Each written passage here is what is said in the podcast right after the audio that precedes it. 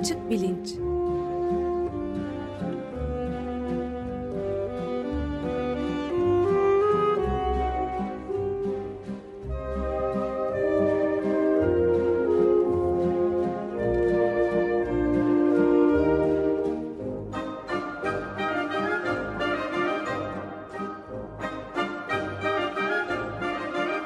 Güven Güzeldere ile bilim ve felsefe sohbetleri. Günaydın Güven Bey. Günaydın Ömer Bey. Günaydın Güven Bey. Günaydın Can. Evet, geçen hafta da bahsetmiştik. Sapolsky, Robert M. Sapolsky'nin e, ilginç makalesi Foreign Affairs'de çıkmış. A Natural History of Peace diye. Yani barışın doğal tarihi, tarihçesi ya da şeklinde. Ben maalesef tamamını okuma fırsatım olamadı ama son derece ilginç bir göz gezdirdim yani. ilginç şeylere, çok ilginç e, noktalara değiniyor. E, onun üzerinden konuşmak çok iyi olacak. Yani. Ee, evet, Sapolsky yazısını e, şöyle bitiriyor. E, dünya liderlerine sesleniyor aslında bu Foreign Affairs dergisinde yazmış olmasının evet. nedeni bu. E, barış içinde e, yaşayacağımız bir e, yeni birlikte kuracağımız bir dünya mümkün mü diye soruyor. Daha sonra e, bu soruya hayır çünkü e, bizim doğamız e, böyle barışçıl bir dünyaya izin vermez diyen insanlar aslında e, ne doğa hakkında ne primatlar hakkında ne de kendi doğaları e, insan doğaları hakkında hiçbir şey bilmiyorlar e, e, diye bitiriyor yazıyı. Yani e, burada aslında biyolojiden yola yola çıkarak barışçıl bir dünyanın niye mümkün olabileceğini ortaya seren bir argüman var. Bir de bir iki tane işte babunlarla kendi yaptığı çalışma var. Birazcık buna bahsettik. Bunlardan e, bahsettik geçen hafta. Bu hafta da biraz ona devam edelim istiyorum. Fakat ondan önce bir iki küçük gündem maddesine değineyim izninizle. Bir tanesi geçen hafta Pete Seeger öldü. Siz de aslında hafta boyunca çok layıkıyla izlediniz haberleri Pete Seeger'ı dinledik e, bir sürü şarkısıyla filan. E, Seeger aslında e, bildiğiniz gibi New York'ta yaşayan ve çoğu zamanı New York'ta geçmiş bir kişi ama e, Boston civarında da Cambridge'de özellikle de bir hayli e, zamanı geçmiş. Buralar çok onun sevdiği yerlermiş. E, Harvard Üniversitesi'nde de öğrenciliği var. Dolayısıyla benim e, Boston'dan yayın yapan e, WGBH diye bir e, radyo vardı. Amerika'nın belki en e, bilinen e, kamuya açık radyolarından e, açık radyo kadar olmasın e, sıkça da dinlediğim e, güzel bir radyo. E, onlar da bir sürü özel program yaptılar ve PC Grip'e bir hayli söyleşilere falan yer verdiler. E, kısaca ona e, değinmek istedim. E, Pete Seeger'ı ben e, Twitter sayfasından da takip ediyordum. Orada e, şöyle yazıyordu e, kendi isminin altında. E, ben hayatta Rockefeller ailesi için de şarkı söyledim. Evsiz barksız insanlar için de şarkı söyledim. Benden şarkı söylememi isteyen kimseyi reddetmedim e, ve bundan gurur duyuyorum e, diyor Pete Seeger. E, bir programda şöyle dendi. E, Harvard Üniversitesi'nde öğrenci olarak okumaya başladıktan sonra teyzesi, Cambridge'de oturan teyzesi buna bir e, akşam arkadaşlarını evine çağırdı bir akşam teyzesinin. Gelip şarkı söylesin diye 5 dolar teklif ediyor. E, Pete Seeger de gitarını alıp gidiyor şarkılar söylüyor. 5 dolar aldıktan sonra e, ya ben bir akşamda 5 dolar kazanabiliyorsam Harvard'da okumama ne gerek var deyip okulu bırakıyor. E, böyle bir e, hikaye anlatıldı. Fakat aslında pek de öyle değilmiş işin aslı. Çünkü kendisiyle yapılan bir başka söyleşiyi dinlediğim zaman kendi ağzından başka türlü anlatıyor Pete Seeger. Diyor ki o zamanlar yeni bir dünya tasavvurunun önemli olduğu e, gençlik arasında günlerdi. Biz de böyle e, e, ne doğru ne yanlış siyasi olarak e, ne yapabiliriz hep böyle şeyleri konuşup düşünen e, gençlerdik. E, ikinci sınıftayken Harvard Üniversitesi'nde birinci sınıf okuduktan sonra ikinci sınıfa başlıyor. Bir e, siyaset bilimi dersinde bir hoca diyor ki derste e, çocuklar siz dünyayı kurtarabileceğinizi falan sanmayın. Dünyayı değişme, değiştirmenin imkanı yok. E, ama e, anlasınız yeter. E, en azından dünyanın iyi bir öğrencisi olun, analizini yapın. E, ama boşuna dünyayı değiştirebiliriz diye ümitlenmeyin e, diyor. E, Pete Seeger'ın kendi anlattığına göre e, okuldan vazgeçmesinin nedeni bu. E, diyor ki e, Harvard hep buna benzer şeyler söyleyen hocalarla doluydu ve ben orada kendimi evimde gibi hissetmedim. Sürekli bana dünyayı değiştiremezsiniz, e, boşuna uğraşmayan diyen insanların e, içinde daha fazla da kalmak istemedim. Ben gitarım ve şarkılarımla dünyayı değiştirebileceğimi bir parçada olsa düşündüğümden e, okulu bıraktım ve başka bir şekilde hayatıma devam ettim. Yani diyor e, tabii çok sevdiğimiz Seeger şarkılarından bir tanesi. Bugün okulda ne öğrendin? What did you learn in school today? Evet. Bunu ta 1980'li yıllarda Mozaik grubundan e, birçoğumuz ilk kez duymuştuk Türkiye'de. E, çok da manidar bir şarkı. Okulda nelerin öğrenilmemesi gerektiğini ama nelerin öğretiliyor olduğunu e, alaycı bir dille anlatan bir Pete Seeger şarkısı. E, Harvard'ı bitirmemesi Pete Seeger'ın bir eksikliği olmamış öyle gözüküyor ama belki e, onu okulda tutamaması Harvard'ın bir eksikliği olmuş e, olabilir diye düşündüm. Ben de bu öteden beri pek sevdiğim e, şarkıcıya e, sizin e, açık radyo geleneği içinde bir selam göndermek için böyle birkaç bir şey söylemek istedim. Çok Evet. iyi ettiniz. Ben de tam olarak onu soracaktım aslında. Değişen bir şey oldu mu sizce Pete Seeger'ın okulu bırakmasının ardından? Şu andaki e, bu şeye baktığınızda Harvard Üniversitesi'ne baktığınızda bir de şey merak ettim. Yani ne okuyordu? Onunla, onunla dair bir bilginiz var mıydı? Genellikle Amerika'daki üniversitelerde Harvard'da da öyle ikinci sınıfın sonunda e, şey seçiliyor. Evet. Hangi bölümünde okuyacağına öğrenciler karar veriyor. E, daha ikinci sınıfın birinci sömestrindeyken galiba bırakmış Seeger. Dolayısıyla belki branşını seçmemiş bile olabilir. E, seçmişse de ben bilmiyorum ama anlattıklarından e, işte böyle siyaset bilimi falan gibi ya da sosyoloji gibi konulara en çok ilgi duyduğunu, böyle o tür dersler aldığını e, anlıyoruz.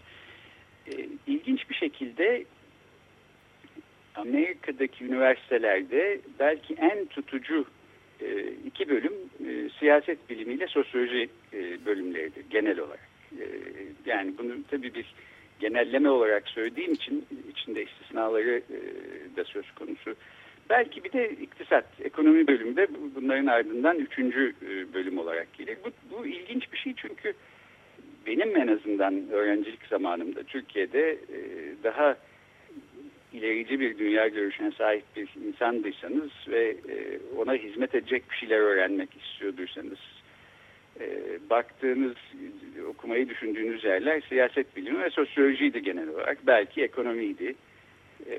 İşte eğer dünyayı e, anlamak yetmiyor, değiştirmek de gerekir e, fikrini bir kenara bırakabilirsiniz. O zaman e, felsefe e, de onların ardından geliyordu filan. E, Amerika'da Pete Seeger gibi bir insanın sosyoloji ya da e, siyaset bilimi gibi bir şey okumaya çalışıp sonra büyük bir hayal kırıklığına uğraş, uğramış olması hiç şaşırtıcı değil o açıdan da. E, yeterince bu konuyu araştırmadım. Dolayısıyla bilmiyorum sosyoloji ve siyaset bilimi niye bu kadar e, tutucu insanlarla dolu. Yani akademinin içindeki genel hale baktığınız zaman da e, benim olduğum okullarda şimdiye kadar hep sahiden işte böyle okulun en, en tutucu düşünürleri o bölümlerde kendilerine e, yer buluyorlar. E, nedeninin içini anlamak, araştırmak ilginç olurdu Evet. herhalde. E, Can'ın ikinci sorusuna gelince yani geçen gün e, The Guardian'da Suzanne Goldenberg'ün çok hoş bir yazısı vardı. Yani e, be- pek çok şeyi değiştirdi ama en somut olarak koskoca New York'un Hudson Nehri'ni değiştirdi, temizledi. E, en başını çeken harekette diyordu ki az buz bir şey sayılmaz doğrusu yani. Arkasından bir Evet, insanın böyle bu- yazılması. E, Hudson Nehri için yaptığı aktivistlik e, Pete Seeger'ın da hayatının son kısmında en çok gurur duyduğu ve en e, kendisinin e, sevindiren e, olaylardan bir tanesi. E, Can'ın e, sorusuna gelirsek Harvard Üniversitesi'nde bir değişikliğe sebep oldu mu hiç e, tahmin etmiyorum. E, öyle bir değişikliğe sebep olduğunu. E, aslında şeyi de bilmiyorum. E, Harvard böyle e, bazı özel e, kampanyalarda, olaylarda filan e, okulun mezunlarını çağırdığı gibi e, okulda e, okuyup ama mezun olmadan bırakmış insanları da e, getiriyor. İşte geçenlerde bir büyük e, okula para bağışlama kampanyası gibi bir şey yapıldı. Orada mesela e, Bill Gates de e, işte şeyde e, en en baş e, kortejde e, yerini almıştı filan. Bu tür şeylere e, Pete Seeger'ı da hiç çağırıyorlar mıydı? E, ben bilmiyorum. E, buralarda konserler verdiğini filan biliyorum ama okulla alakalı bir şey yaptığından haberim yok doğrusu. E, şimdi bir de şeyden bahsetmek istiyorum. Bu okul e, işte aktivistlik, siyaset filan dedik. E, sizin de değinmiş olduğunuzu tahmin ediyorum. Yok e, Evet. Yönetmeliğinde bir değişiklik yapmış. Altıncı maddesine bir ekleme getirmiş. Ee, öğretim görevlileri kendi uzmanlık alanları dışında e, görüş verirlerse radyo, televizyon ve gazetelerde kınamayla cezalandırılacaklarmış. Ee, bu da e, tabii ilginç. Ee, şu açıdan ilginç bir kere. Yok bunu yapmasa bile bir sürü okul bu e, sansürleyici, baskıcı e, hali öyle kabullenmiş ve içselleştirmiş durumda ki e, zaten hiç yükün kırılmasına falan gerek kalmadan e, bu tür e, okulun belki iktidarın hoşuna gitmeyeceğini düşündüğü tarz e, beyanlar veren hocalara müdahale ettiğini zaten biliyoruz. E, özel e, ve çok iddialı bir yeni üniversitemizde e, biliyorsunuz gezi olaylarına e, destek verdi diye e, rektörü bir süre sonra işten el çektirdiler. Sonra okulla da ilişkisini kestiler. Buna benzer bir sürü şey oluyor. Dolayısıyla belki YÖK'ün böyle şeyler yapmasına gerek bile yok. Evet. Zaten biz kendi içimize alıp bunu kabul etmiş ve uygulamaya koymuş vaziyetteyiz. Evet, Güven akademik Şeylerin personel olarak. e, fıkraları e, değiştirilen eklenen fıkralar da ilginç. Ö ve P harfleri e, fıkraları geliyor. Öp diye yorumladık biz de bunu. Evet. Güven Bey benim anladığım nokta da şu. Yani mesela kendi branşları dalında bir şey veremeyecekler. O konu hakkında demeç veremeyecekler dediniz değil mi? Yanlış hatırlamıyorum. Durumda buydu. E, Radikal Gazetesi'nin haberinde Evet. öyle yazıyor. Ben de evet. aynısını oturdum. Ya bu nasıl ayrılabiliyor? Mesela sosyoloji, siyaset bilimi ya da meteoroloji diye böyle kitap, kütüphane raflarındaki gibi teker teker ayrılıyor mu? Ya da mesela bir sosyoloji e, ile alakalı olan bir akademisyen e, İstanbul'u ilgilendiren bir şey hakkında şehirle alakalı olarak konuşamayacak mı? Yani bu o bilimin sınırlarını belirleyen devlet mi oluyor? Yoksa o kişinin çalıştığı konular mı oluyor? diye ilk bakışta benim aklıma gelen şey oydu. Yani yine aynı şekilde siyaset bilimiyle alakalı çalışan bir akademisyen Tuzla'daki işçi, tersanedeki ölümlerle alakalı şeyden bahsedemeyecek mi? O bu onların konusuna girmez mi? Bu net ayrımı kim belirliyor? Kendi konusu olduğunu kim belirliyor? Devlet mi belirliyor, yok mu belirliyor? Yani ikisi de farklı şeyler değil aslında. Değil mi? Çok güzel bir soru. Ee, aslında yani tam ben de bunu söylemek üzereydim. Ee, ağzından e, lafı aldın aslında Can. Ee, doğru. Yani kim kim sahiden belirleyecek? E, kendi uzmanlık alanının dışında mı içinde mi görüş verdiğini. Ee, ben YÖK'e bağlı Türkiye'deki bir üniversitede görevli olsam şimdiye kadar gazetede anlattıklarımın hangisi benim uzmanlık alanım içinde hangisi dışında? E, genel ve geniş bir anlamda hepsi içinde ama öte taraftan işte mesela şimdi YÖK'ten bahsediyoruz. E, belki bu uzmanlık alanımın dışında dolayısıyla benim de kınamayla cezalandırmam lazım. Bu gibi durumlarda benim gördüğüm e, gazeteler hep şöyle yazar ya işte şu konuda inceleme başlatıldı. E, benim tahminim e, bu gibi durumlarda da inceleme, incelemeler başlatılacak. Bu da ne demek? E, işte bir tane eften püften bir e, komisyon büyük ihtimalle kurulmuş olacak. Burada bir takım e, büyük ihtimalle hiç de yetkin olmayan insanlar e, kınama cezalarını işte bu olmadık bir takım zeminlere oturtup uzmanlık alanının içinde ya da dışında gibi yargılar verip bu kararlara imza atacaklar. Öyle olduğunu düşünüyorum ama senin Can sorduğun soru aslında bu e, disiplin yönetmeliğine yapılan eklemenin ne kadar e, e, neredeyse absürt diyebileceğimiz evet. e, saçma sapan olmaması gereken bir şey e, olduğunu çok e, güzel bir şekilde ortaya koyuyor. Öyle düşünüyorum. Evet bu bunu da konuşma fırsatımız daha evet. ileride çok olacak gibi geliyor bana. Evet. E, evet, evet. Bana da öyle geliyor. Yani genel olarak e, sansürün e, ağdalandığı, işte bu, baskıcı e, tavırların e, ağırlaştırıldığı bir e, dönemde adım adım ilerliyoruz gibi gözüküyor. Bu tabii yayıncılıkta da böyle. E, sizin de başınızda e, sallanan demokrasinin kılıcı e, belki giderek daha keskinleşiyor. Akademide de öyle olması aslında şaşılacak bir şey değil. E, şimdi bugün pek e, biyolojiden e, konuşamadık ama e, bir şeyden daha bahsetmek istiyorum. Geçen hafta konuştuğumuz meselelerle de alakası var. Geçen hafta Sapolsky'nin e, babunlarla yaptığı bir araştırmadan bahsetmiştik. Bu e, evet. e, Foreign Affairs dergisi yazısındaki ana çalışma değil ama ondan da biraz bahsediyor.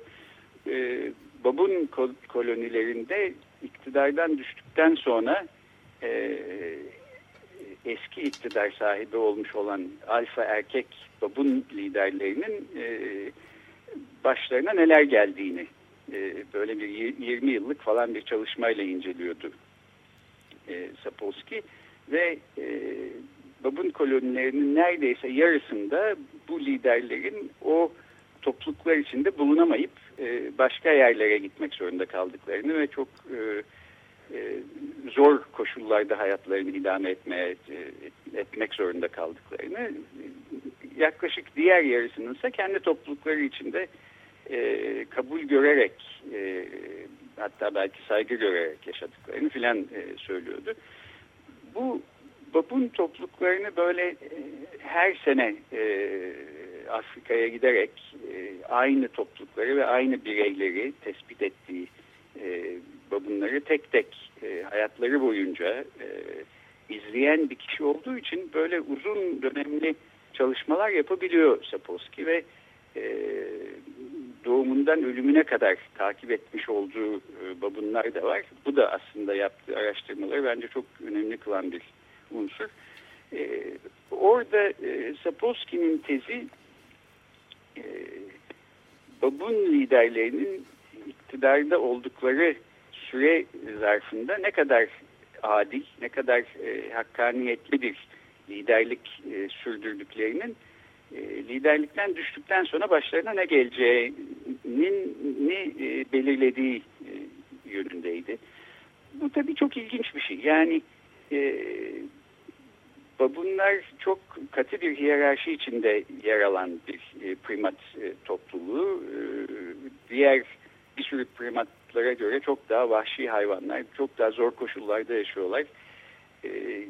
Yiyeceklerin nasıl paylaşıldığı ve cinsel yaşam konusu çok daha katı kurallarla belirleniyor ve bunlar belki bütün primatlar içinde en yüksek stresli hayat süren ve bu yüzden de hayat beklentileri en düşük olan e, hayvanlar arasında yer alıyorlar. Sapolsky bunları uzun uzun anlatıyor. İki tane güzel kitabı var. Bir tanesinden geçen hafta bahsettim. E, zebralar niye ülser olmaz diye stresi anlatan. Öbürü de bir primatın hatıra defteri ya da bir primatın günlüğü. E, bunlar hep e, böyle popüler bilim e, kitapları. Türkçe'ye çevrilip çevrilmediğine bakamadım ama ona da bakacağım. Çevrilmediyse mesela Metis'ten çıkmak üzere çok e, güzel iki kitap olabilir. Burada da ben söylemiş olalım. Evet. E, şunu fakat söyleyecektim. E, babunlar gibi bilişsel olarak biz insanlardan çok çok çok daha geride olan bir toplulukta bile çok temel bir adalet ve hakkaniyet hissi son derece önemli. Üstelik bir tek bugünden yarına e, önemli değil bu hayvanların yaşamında. İşte e, gelecekte ne yapacaklarını da belirliyor. E, ve unutulmuyor hakkaniyetsizlikler ya da adaletsizlikler. Bir şekilde e, kendilerine e, adil davranmamış olan bir babun liderine e, baş eğmek zorunda kalsalar da e, o liderin e, iktidarı altında bir noktada birisi gelip onu alaşağı ettiği zaman e, bunun bir şekilde hesabını soruyorlar. E, öyle diyor Sapolsky. E, unutulmuyor bu olan bitenler ve e, eski defterler açılıyor. Bu e, alaşağı edilmiş lider bir şekilde o topluluktan aforoz edilene kadar da e, sonu gelmiyor. E, tacizin ve e, intikam belki e, hesap sorma. Hissinin diğer diğer babınlarda olan e, diğer daha adil davranmış olan e, liderlerse e, çok daha rahat bir hayat sürüyorlar, aforoz edilmiyorlar. Geliştirmiş oldukları iyi ilişkiler bazında koloni içinde var olmaya, lider olmasalar da artık devam ediyorlar. Yani doğada biz insanlardan e, anlama, kavrama, izan e, yönünde e, çok daha e, geride olan hayvanlarda bile e, adalet ve hakkaniyet hissi bu kadar bu kadar temel bir yer teşkil ederken biz insanlarda bunun e, çok önemli bir e, merkezi bir yerde durmaması e, imkansız haliyle. E, bunu e, işte daha dünkü bir olaya bağlamamak e, bağlamamayı çok zor e, görüyorum. E, hep bu tür şeyler aklıma geliyor. Türkiye'de e, günlük belki olan bitenleri e, izlerken e, Ali İsmail Korkmaz e, gezi olayları sırasında Eskişehir'de e, polisler tarafından sıkıştırılıp dövülerek e, yaralandı. Sonra ertesi gün hastane hastane dolaştırılıp e, hiçbir yerde tedavisi yapılmadı. Geç kalındığı için e, beyin kanamasından komaya girdi ve işte yaklaşık bir ay komada kaldıktan sonra öldü. Gencecik bir çocuk. E, e, yalnız geç kal Artık, kalmada değil üstelik yani doktorların da dahil olmak üzere pek çok kesimin ihmali de görülüyor. Yani hafif bir ilaç verip savuşturan doktorlar da olmuş yanlış hatırlamıyorsam. Evet, evet. Yani geç kalmanın ötesinde bir ihmal de doğru haklısınız söz konusu. Ee, yani bir cinayet aslında başka bir şey değil. Bunun evet. nasıl başka türlü nitelendirebiliriz bilmiyorum.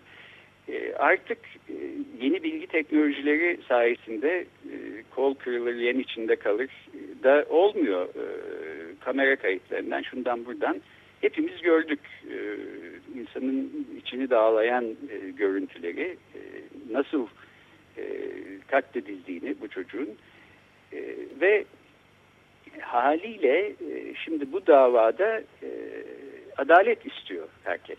E, ben adalet istiyorum, hepimiz istiyoruz. E, sırf o yüzden e, işte kalkıp 5000 kişi ta Kayseri'ye gidiyor davayı izlemeye. E, ama e, bir şekilde bu kadar çok temel bir adalet isteği bile e, meşru görülmüyor anlaşılan e, mevcut iktidar tarafından. Davayı oradan oraya sürüyorlar. Daha götürüp e, Kayseri'ye taşıdılar. İşte onlarca e, toma, binlerce polis e, bana öyle geliyor ki öyle de olsa e, bütün bu tedbirlerin e, bizim adaletsizlik e, bu, bu konudaki adaletsizlik hissimize ve hatıramıza bir faydası yok. Evet. Nasıl babunlar e, hatırlıyorlarsa ta yıllar sonra bile yıllar önce başlarına gelmiş adaletsizlikleri ve bunun hesabını soruyorlarsa biz insanlar olarak elbette böyle şeyleri unutmayacağız. E, elbette bunun bir gün hesabını soracağımız ümidiyle yaşıyor olacağız. Güven Bey bu insanı daha da umutsuzluğa sokan kısmı da galiba bu unutmayacağız ve hesabı sorulacak denirken hakim iktidarın 20-30 yıl sonra bütün bunları unutacaksınız demesi. Tam bu esnada bunları demesi insanı daha çok umutsuzluğa sürüklüyor ama bir diğer taraftan da başka şeyleri de muhtemelen körüklüyordur. Umutsuzluk yok. Evet yani Bunun gibi şeyler. e, unutulmayacağı kesin hesabı sorulabilir mi? Ne şekilde sorulur? Hangi zaman sorulur? Ben e, bütün bunların hesabının sorulacağına olan ümidimi de e, hiç kaybetmedim.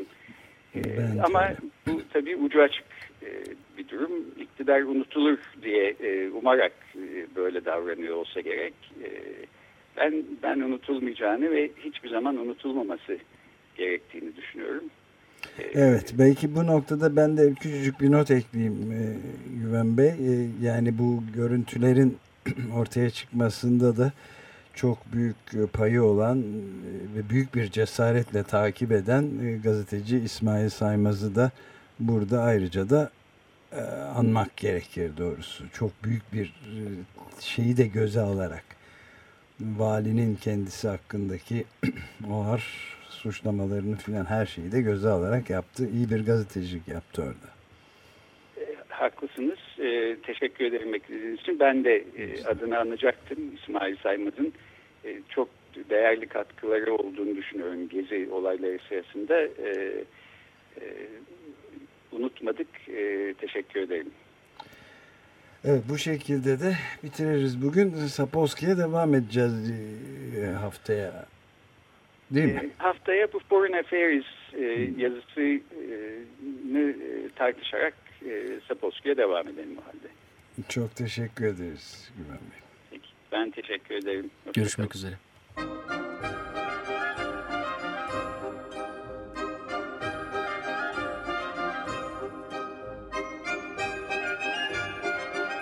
Açık bilinç.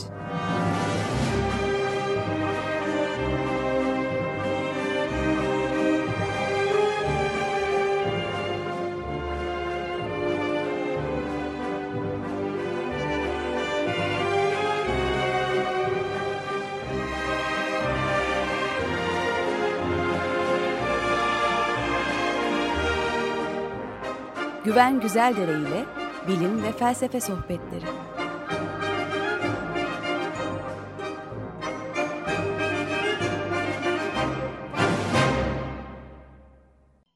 Açık Radyo program destekçisi olun.